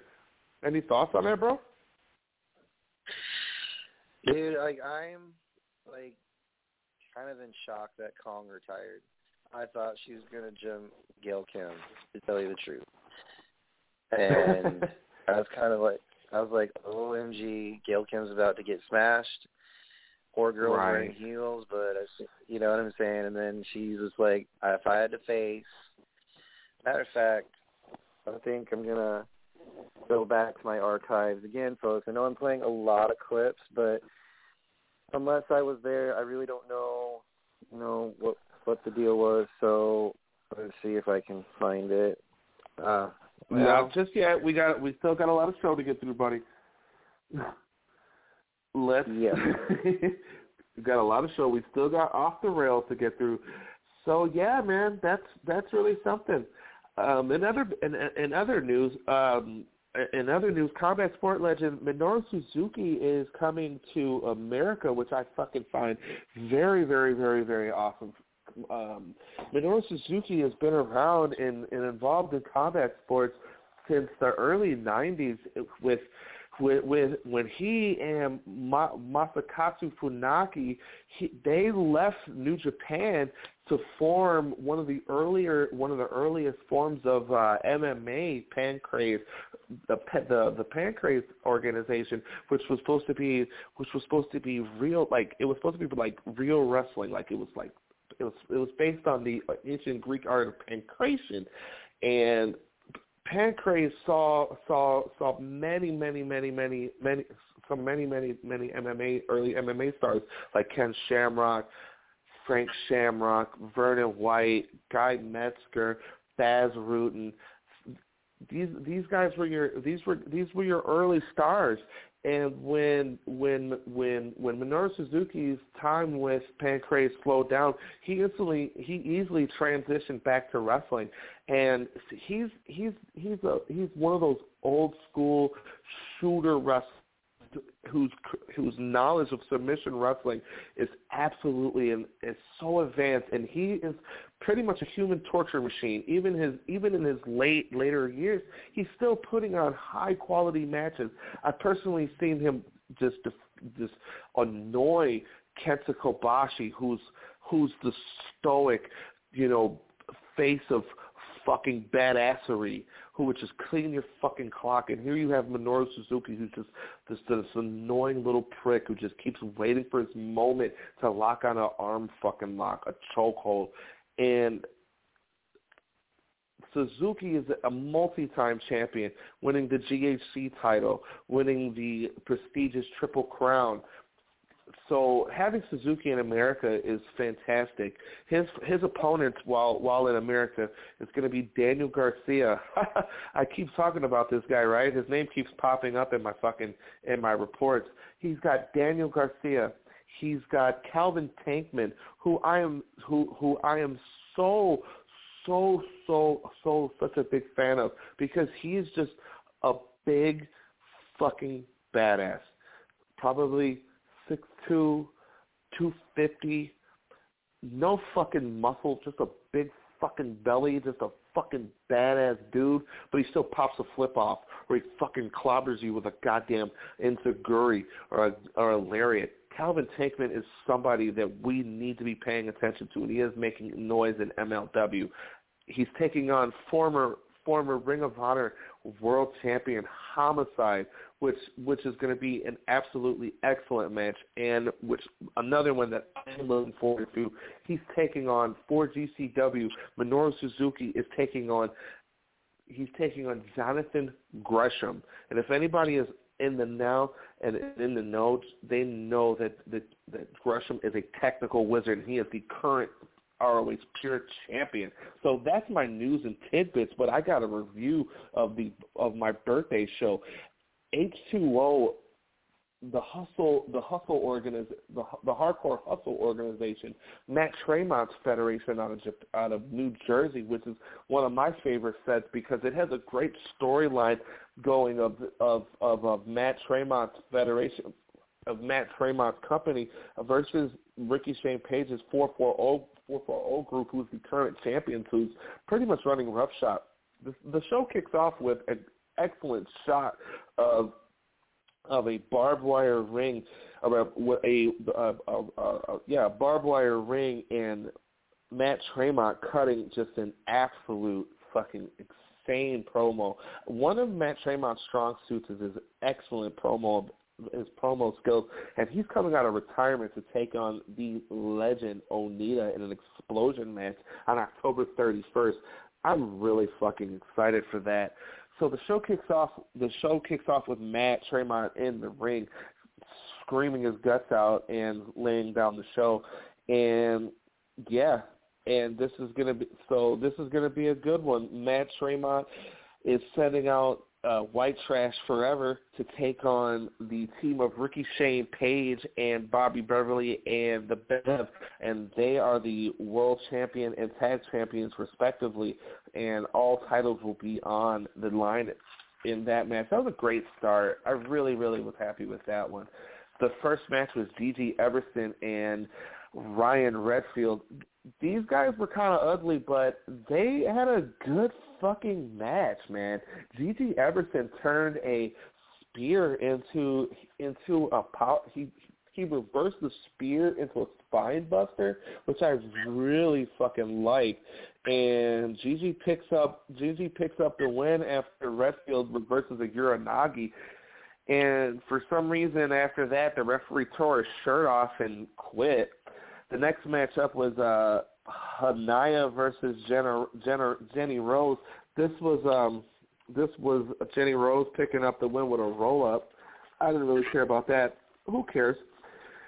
So some dude, some dude ran out named Chondo. He Chondo. He challenged Alex Colon to a death match. That's gonna be fucking gross.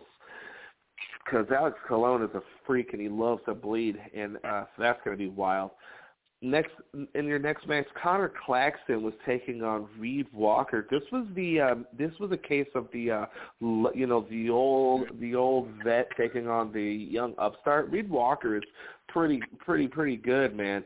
Connor's been around for a while. He's an old CZW guy. It's it's cool to see all these old CZW guys picking up work and actually working somewhere uh, Reed Walker works a uh, works a kind of submission style, and he picks up the win after choking out after choking out Connor Claxton.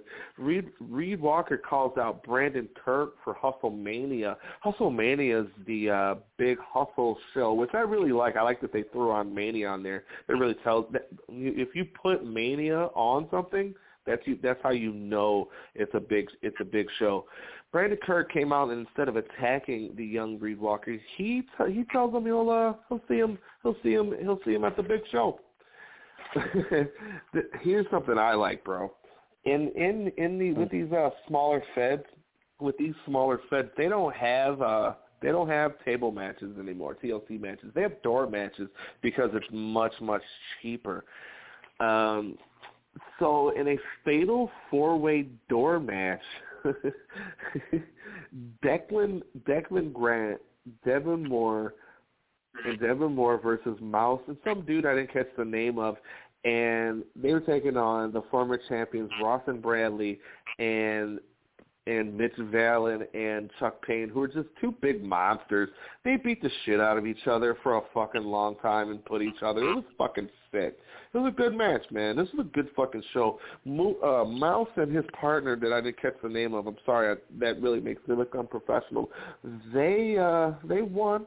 Mouse Mouse is now the number Mouse and his partner are the number one contenders for the tag team titles, and they will be taking on the winner of the Bobby Beverly Bobby Beverly and Eric Ryan main event. This was a good show, man. This was a good show.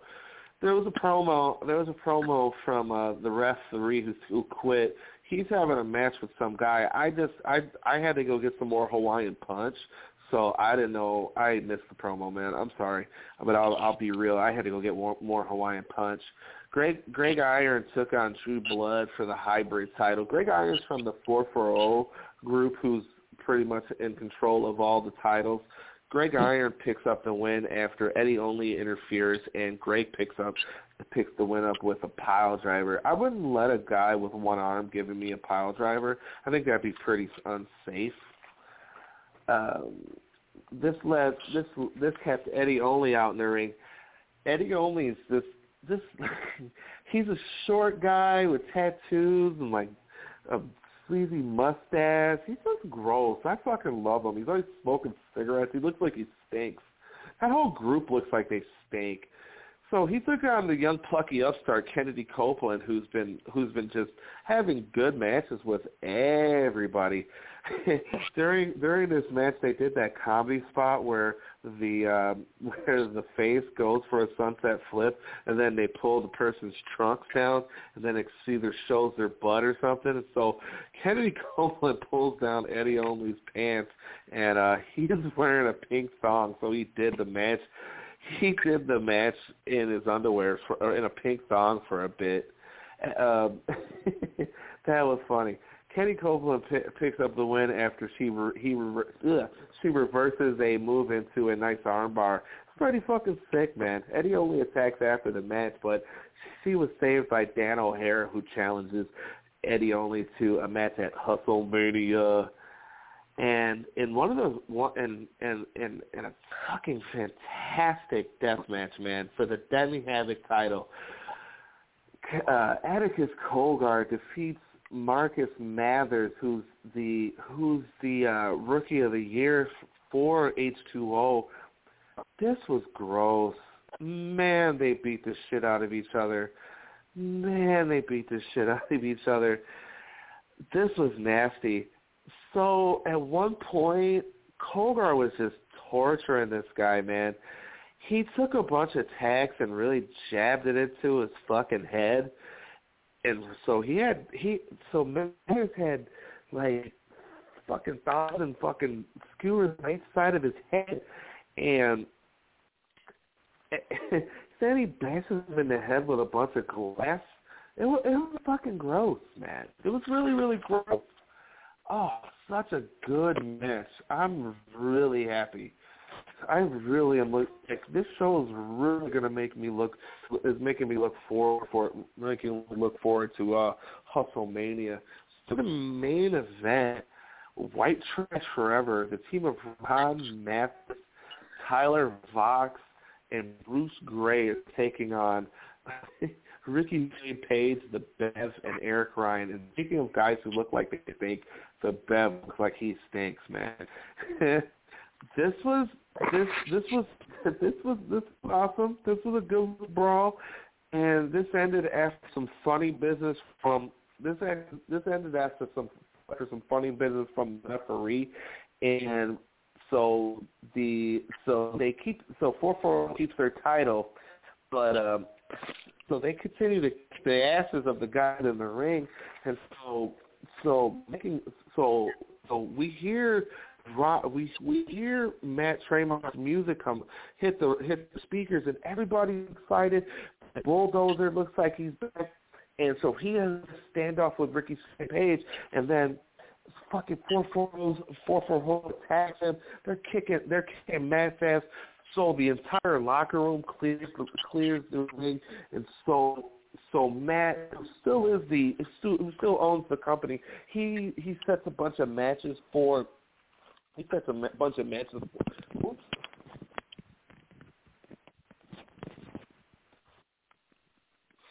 Excuse uh, me he sets a match. He sets a bunch of matches for Hustle Mania, and in the main event of Hustle Mania, we will have a barbed wire cage match. Ricky Shane Page will be challenge. Will be taking on. He will be taking on Chuck Payne, Ron Mathis, and Devon Moore in a barbed wire cage.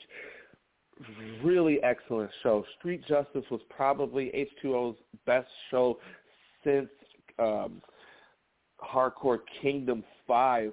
I really, I really, really enjoyed. I really enjoyed this show, and I'm looking forward to Hustle Mania. That's a slice of pizza, folks. Boom.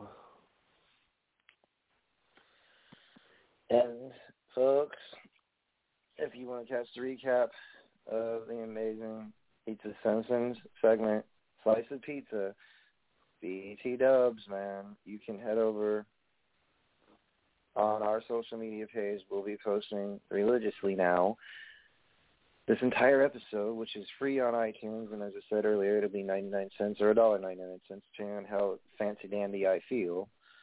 Okay. But now, we are getting into the nitty gritty, which is basically, uh, let's see, we got plenty of time. I have plenty of time to, oh, how do I put off the rails? So. Oh yeah, we did it, buddy we we got it. We got this. I got this. We you know we whomever. It is time, ladies and gentlemen, for the following content has or contains actually does contain expletives. And in other words, I got more F bombs than D Day. So if you have minors under the age of 18, please ask them to plug their ears. And if they do listen to this and get detention because of moi, because school is now back in session, even though there is a pandemic going on, which we will not touch because this is not a political show.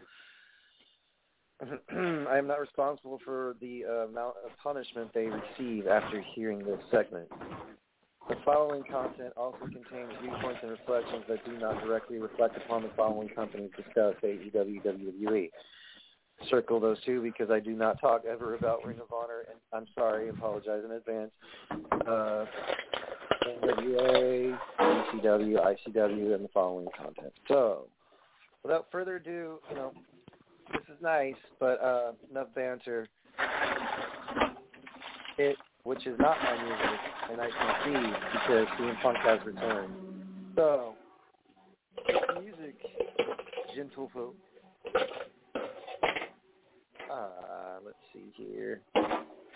Hit the music, take two.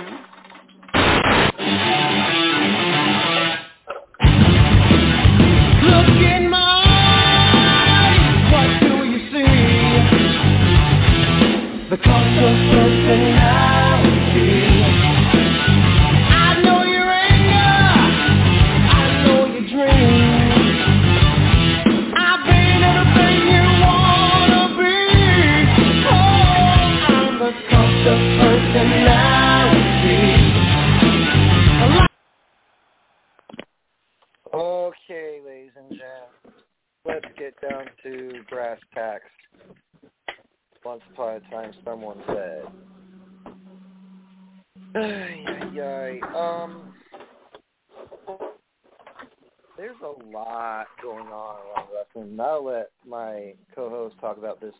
There's somebody that returned tonight for AEW.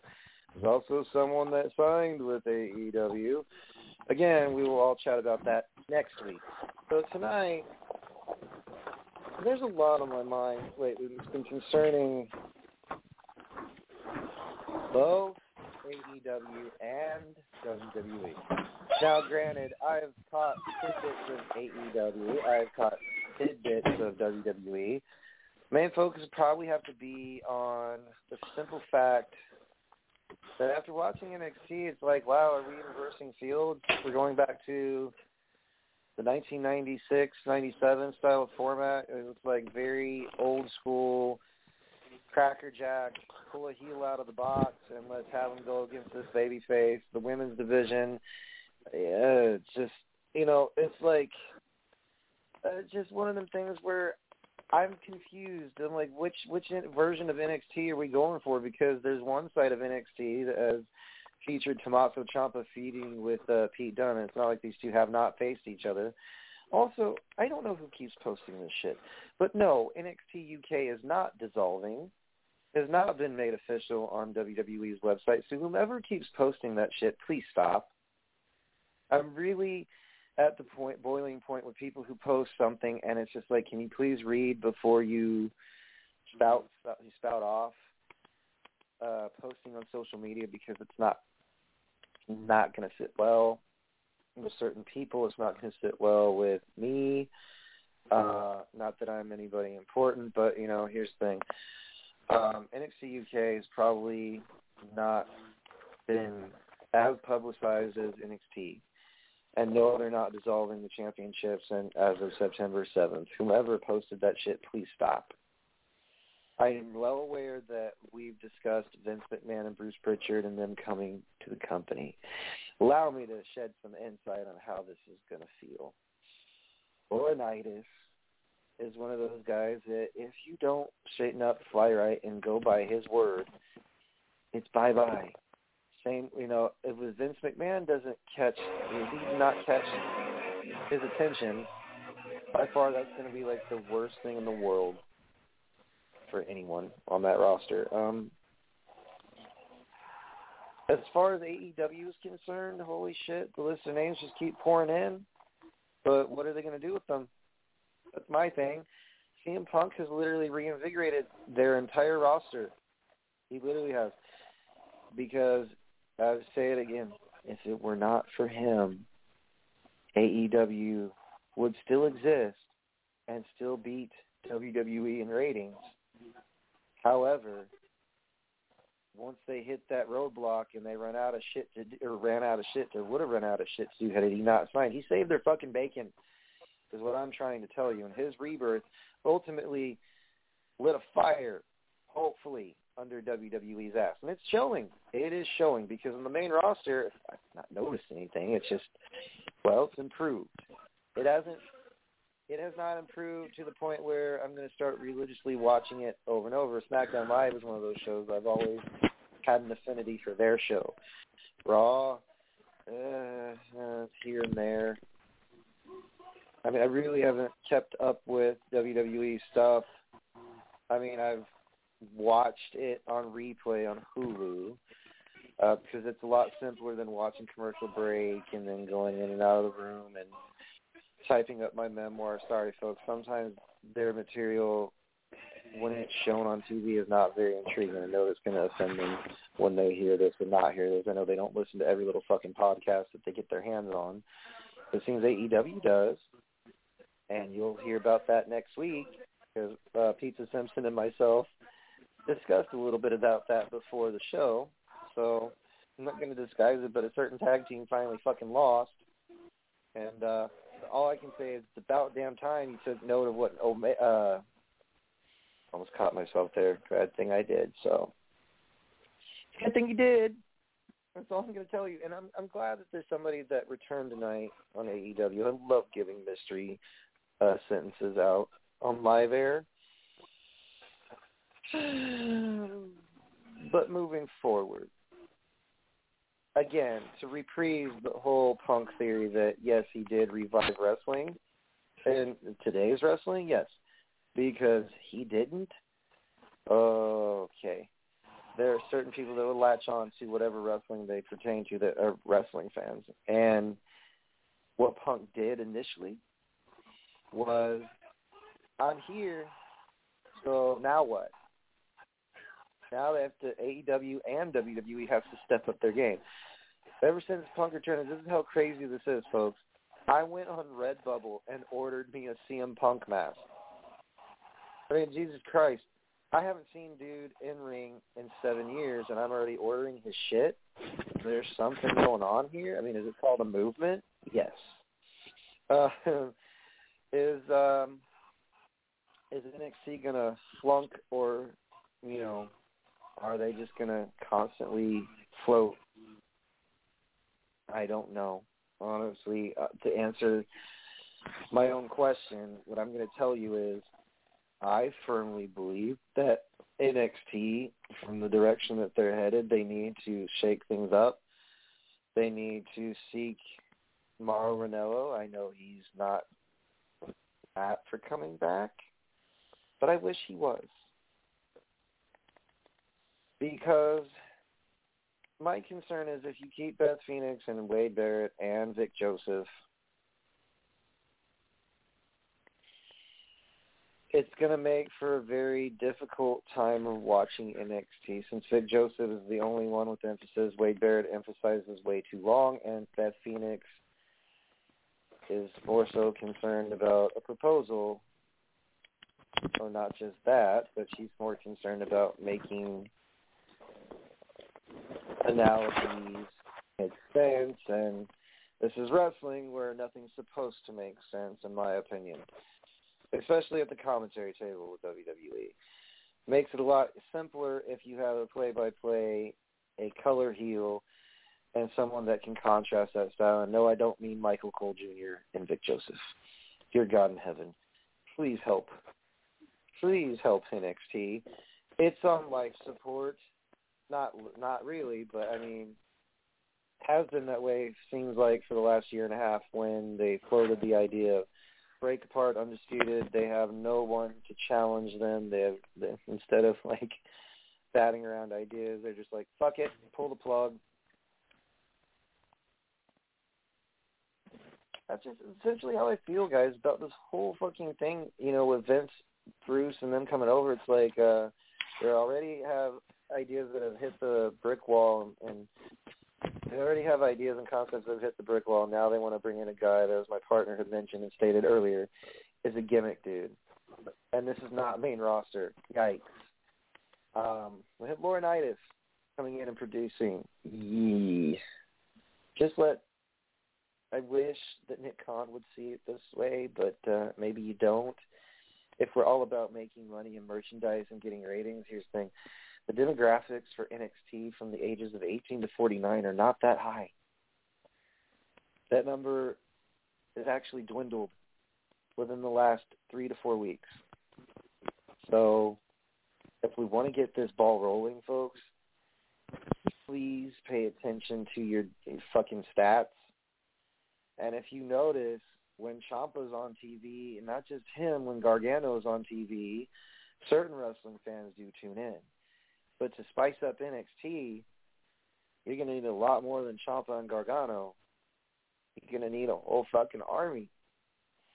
Make it look better, feel better, have that organic feel that it had in 2013, not the 2009 feel where they're doing beer keg challenges where, wow, even then Titus O'Neil just flew head over heels for that one, didn't he? Um, what I'm gathering, folks, is amongst this fucking random rambling of mine is I'm not so sure about Vince coming to the territory of NXT. I say territory because it should be that feel. You know, competing, you know, within the same company but different type of brand. Now NXT is getting the feel of Maine, where everyone's picking up a microphone before their match or before something even goes down. You're seeing a lot more backstage interviews, more so than usual.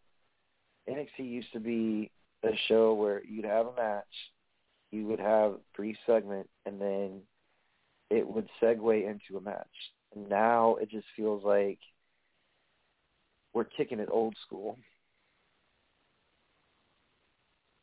And um did I have you on mute? Did I have you on mute? Shoot.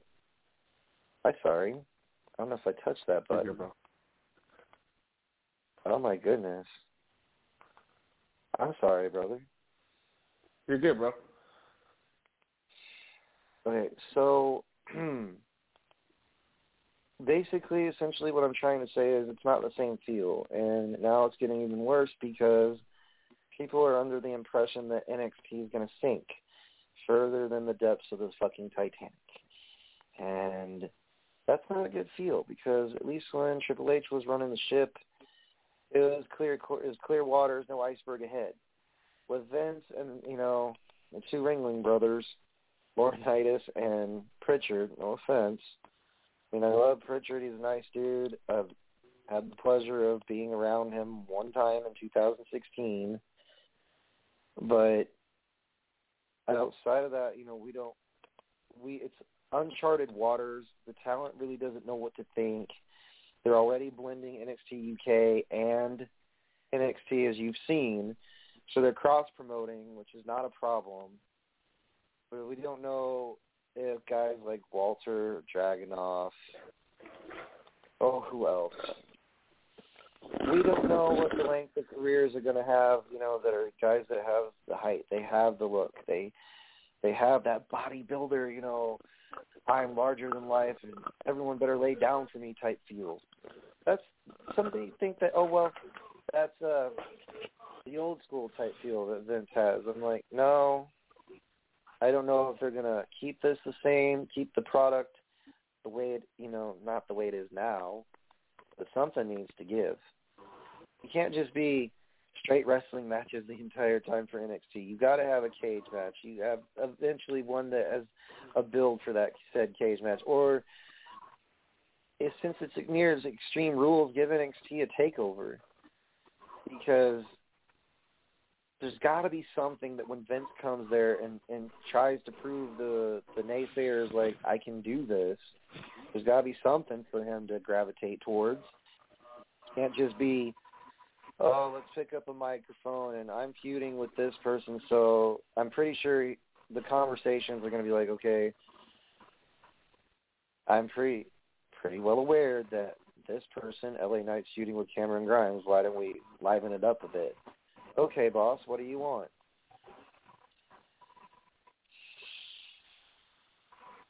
Okay, my best analogy for Vince McMahon is that as a Raider fan, he's like Al Davis. He speaks his mind and defends whomever he's with and very loyal to it. But when push came to shove, Al Davis was not the greatest owner because why? Essentially, what happened in the draft in the 90s with the Raiders? Really, really bad juju. We were terrible. And then 98, 99, 2000 came, 2001, we were great. And then boom. Similar to Vince. Vince is great if he has the players that can execute the plays. But if he doesn't have the players that can execute the plays, there tends to be a mode of panic on his end. And I mean, and others have seen it. I mean, he doesn't have Taker. He does not have Austin. He does not have Foley. And The Rock's doing Hollywood. Cena's in and out of Hollywood. What does this have to do with NXT? If he doesn't have if he doesn't have mainframe players, then what's he going to do? How's he going to work from scratch on a roster he's not familiar with? I mean, he watches the material and he tells he used to tell Hunter, "Hey, I want to take a gander at this superstar so and give them the call up. I think they're ready." Now he's reversing fields. I mean, what what is the old man going to do? He's probably laughing his ass off, going, "I'll show them." Ho ho. I mean, just picture him coming to the offices in Orlando. Can we picture him going to Orlando and shaking hands with all the superstars in, their, in the beginning, intermediate, and advanced classes through NXT? Not just that, folks, but I'm going to take a breather for a minute gather my thoughts about NXT, and I'm to just point out that if you want to follow us on social media, you can do so on Wrestle Radio, or Wrestle underscore Radio on Instagram, Wrestle Radio Network forward slash Facebook dot com, on Twitter at underscore Brian at Brian Rails or Btrain 5000 on Twitter. Those are our social media handles. You can reach us directly on there after the episode of uh, during or whenever, and we'd be glad to answer your questions. So to wrap this whole shindig up, because approaching late hours, and it is Labor Day tomorrow, and it gives a rat's behind a rat's ass about it. But I'm going to tell you is the following: Vince McMahon running this show is a big, big, big question mark for anybody that's a part of whatever brand NXT. NXT's colors are horrible now. They changed the colors, they changed the logo.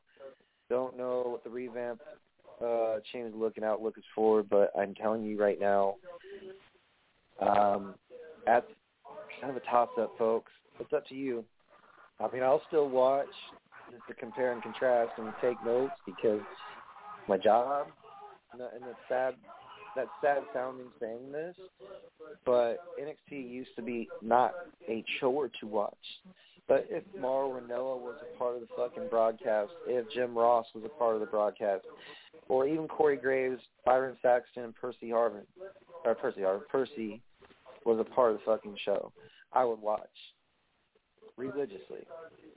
But now, as I said, it's it's up to of all of us whether we want to watch them, AEW, Ring of Honor, or whatever. Vince joining this side of the tracks, I don't know. Just like Brian Cashman running shit for the Yankees. So, uh, um, with that being said, if you didn't like what good old Brian Reynolds or Pizza Simpson had to say, I got three choice words for you. Forget about it. Suck my balls. Pizza Simpson, any any send offs you'd like to give? Um, yeah, man. Thanks for listening, man. See y'all next week. Toodles, bitches. We got to get some shut eye. So um, we'll catch you on the flip side. All right. Good night. Happy Labor Catch Day. you on the whatever. flippy floppy. Catch you on the. Good night. All right. Let's do this. Look in my eyes, what do you see?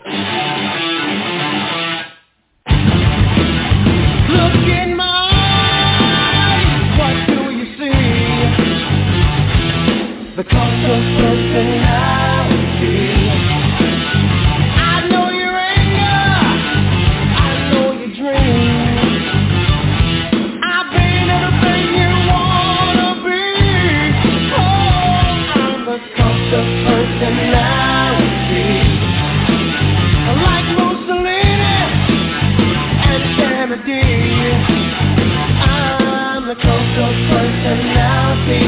cult of personality, the cult of personality.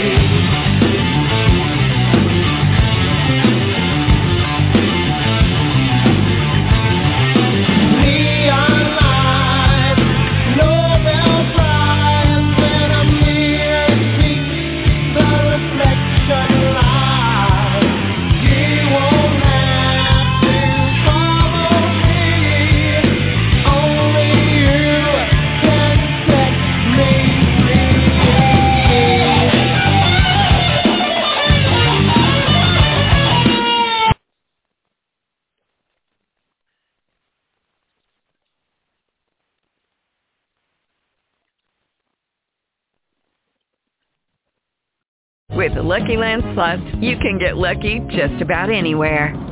This is your captain speaking. Uh, we've got clear runway and the weather's fine, but we're just going to circle up here a while and uh, get lucky. No, no, nothing like that. It's just these cash prizes add up quick. So I suggest you sit back, keep your tray table upright, and start getting lucky. Play for free at LuckyLandSlots.com. Are you feeling lucky? No purchase necessary. Void where prohibited by law. 18 plus terms and conditions apply. See website for details.